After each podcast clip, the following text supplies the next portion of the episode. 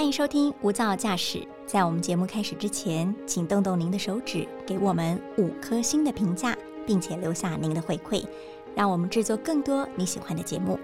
那今天的节目开始喽！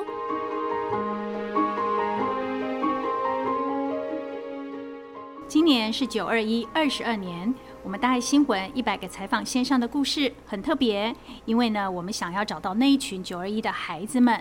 他们长大了，而且每一个人头顶都有一片天。那么，我们今天这个主角何明昌，他其实当年也就是念台中瑞城国小。那么，经过了二十二年之后，他现在已经三十三岁了，也成家立业了。而当时他在呃经历这场伤痛的时候呢，他没有想到他会认识他生命中的贵人。而大家知道吗？他现在已经成为了台湾戏曲学校综艺团。其实就是特技界的名人堂，一个很重要的要诀，一个大明星。可是你有没有想过，为什么他会成为明星呢？其实刚刚前面有跟大家谈到，他因为这场灾难而遇到了他生命中的贵人。这个贵人好巧不巧，说出来他的名字，大家一定会眼睛为之一亮。他就是大名鼎鼎京剧界的美猴王朱露豪老师。而我们的采访现场去到了台湾戏曲学校的时候呢，刚好是朱老师他在上课。那当时他正在指导京剧界的新秀来替他们的新剧做彩排，呃，有很多现场的漏网声音，我们先带大家来听一听。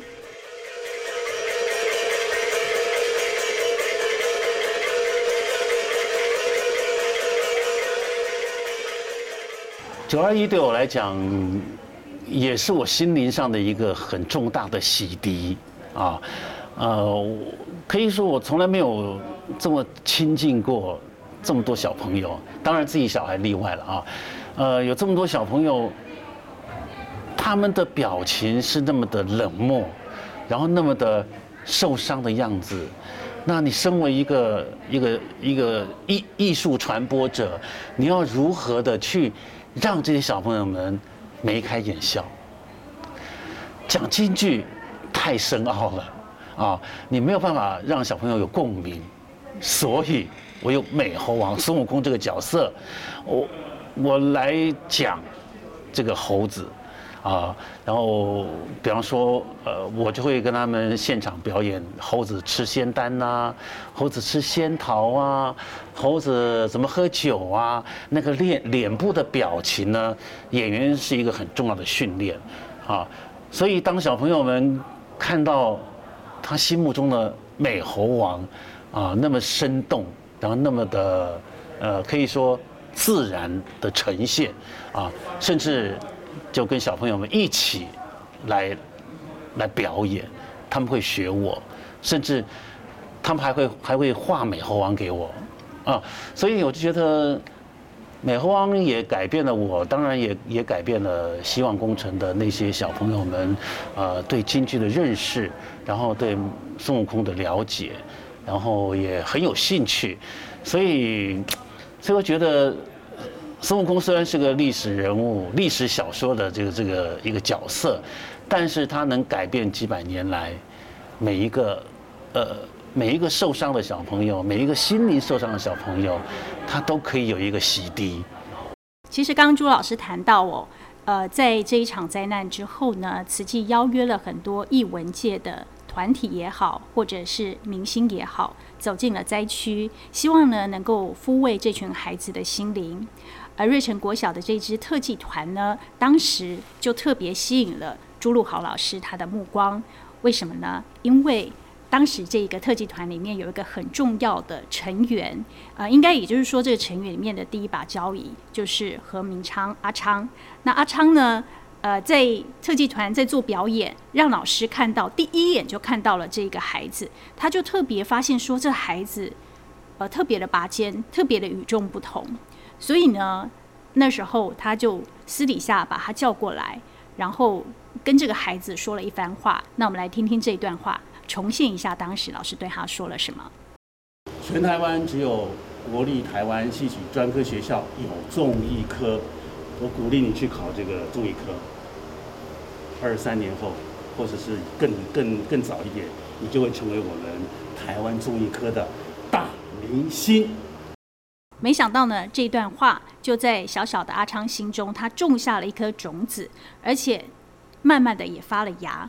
在前几天这个采访的时候，其实我们就安排了一个桥段哦，这个桥段非常特别，他是呢阿昌他见到即将见到他心目中的恩人，而这一别其实是二十二年都没见了。也就是老师跟他说了那段话之后呢，这二十二年的期间，其实产生了很多的变化。我们在镜头记录阿昌的时候呢，他在跟他恩人见面之前，他也是超紧张的，而且他超怕老师忘了他，这样就很尴尬了，就是自己满腔热血的去看老师，结果老师居然忘了他。那大家猜猜看，老师看到他的时候说了什么？现在在录了吗？没有啊，没有没有。哦现在有没有觉得心心心现在哦情那个心脏心情那个快要开始加？没有，我心脏现在弹得不好，就是觉得我怕他不认得我，然后 哎，老师好，知道了。老师你记得我是谁吗？要知道。老师好，我觉得老师应该不记得我。有啊，记得他是谁吗？福成国小那个骑那个，啊对，那陈国小，他长大了。我好紧张，老师我都没有，他刚刚跟我说他好紧张，因为我都没有在这二十几年我都没有亲眼见到见到老师，是哦。但是我都一直知道老师的存在，啊，我都是知道的，但我不敢去认你。我们几年了？有二十二十三、二十四年。但我想跟你说一件事，就是因为您的推荐下，其实后来因为我是第一届老师你推荐进来之后啊，是后来很多批学弟妹都进来了，哦，真的啊。现在都在外面，也都是在创，就是在创作特技的东西，很多，这因为因为你的关系，你是哎，我听了鸡皮疙瘩都起来了。抱一个。哎呀，他他真的就像我的孩子一样。我们虽然那么久没见面，但是但是偶尔还是呃还是会听到他的消息。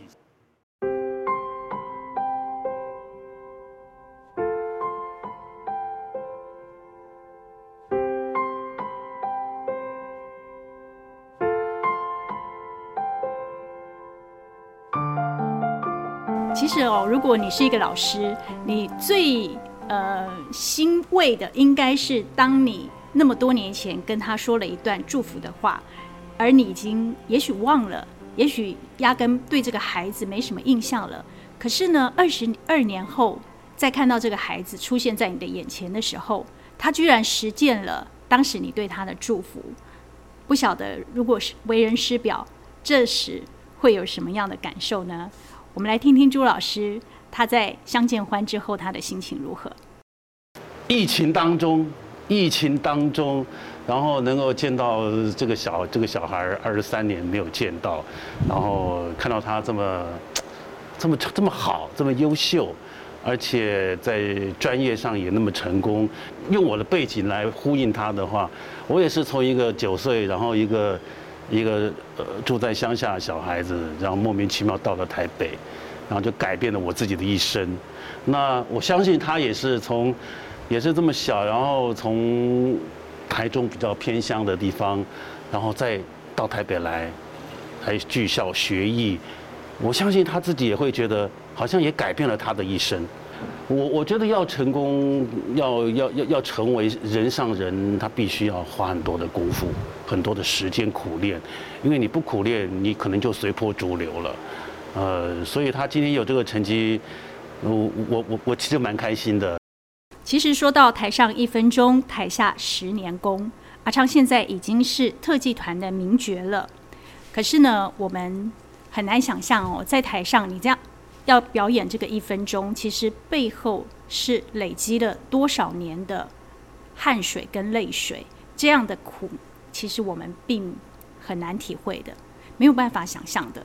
呃，他甚至还把自己的手给练到现在没办法伸直了。他也没办法做倒立了，所以呃，我们来听一下阿昌他在进入戏曲学校的时候，他是如何的苦练，最后成为了要诀。我刚进这个学校的时候，其实我吓到，因为那时候我觉得我自己很强。我在那个国小的民俗社团，我觉得我自己很厉害啊。就一进一进来这个学校之后，目目瞪口呆。说因为我是插班生，因为他们这个学校小五就要考进来了，然后那时候我我是插班生，所以我想要跟他们进度一模一样。所以我那时候我练得特别辛苦，而且可能人家努力一百倍，我可能要努力一千倍的概念，然后也导致那时候我受伤。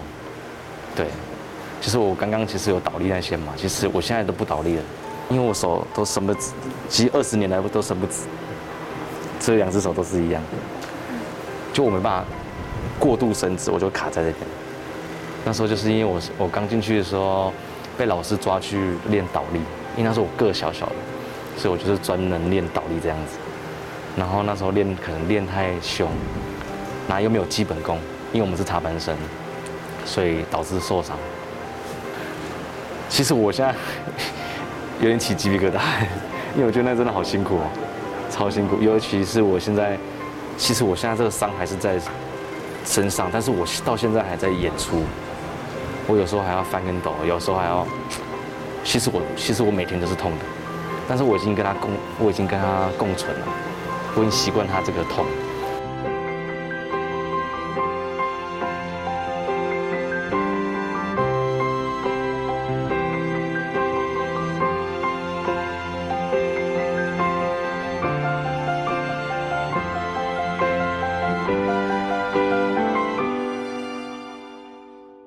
老师说呢，嗯，阿昌你不要太难过，你现在手伸不直，可是你知道我当美猴王的时候，我十五岁的时候就把腰给摔断了，那我要怎么办？我要怎么再站在舞台上呢？其实靠的就是意志力，那更不要谈。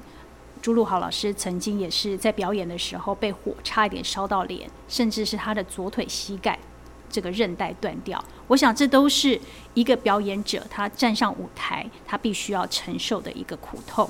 所以老师这一段给阿昌的祝福，我们一起来听。你可能到了三十几岁、四十几岁，你可能就没有办法在舞再在舞台上那么的发光发亮嘛。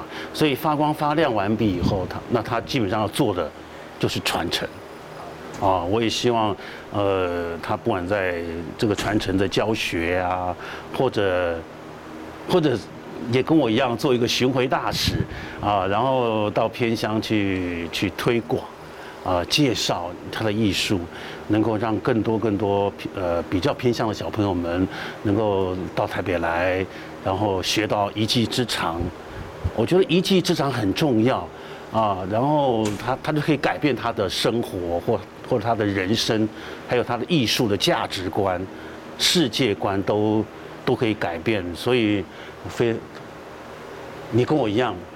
因为从乡下来台北，然后我们改变了自己的人生，改变了我们自己的艺术，改变我们自己的世界的价值观。所以这一点，我希望他将来，呃，如果从从舞台上退下来的话，我们要做一个呃很很好的一个传承者。没想到在二十二年之后呢，朱老师又拉了他一把，因为他知道阿昌其实想放弃。其实我觉得，在每一个职场里，他都需要一个引路人。帮你点亮一盏灯。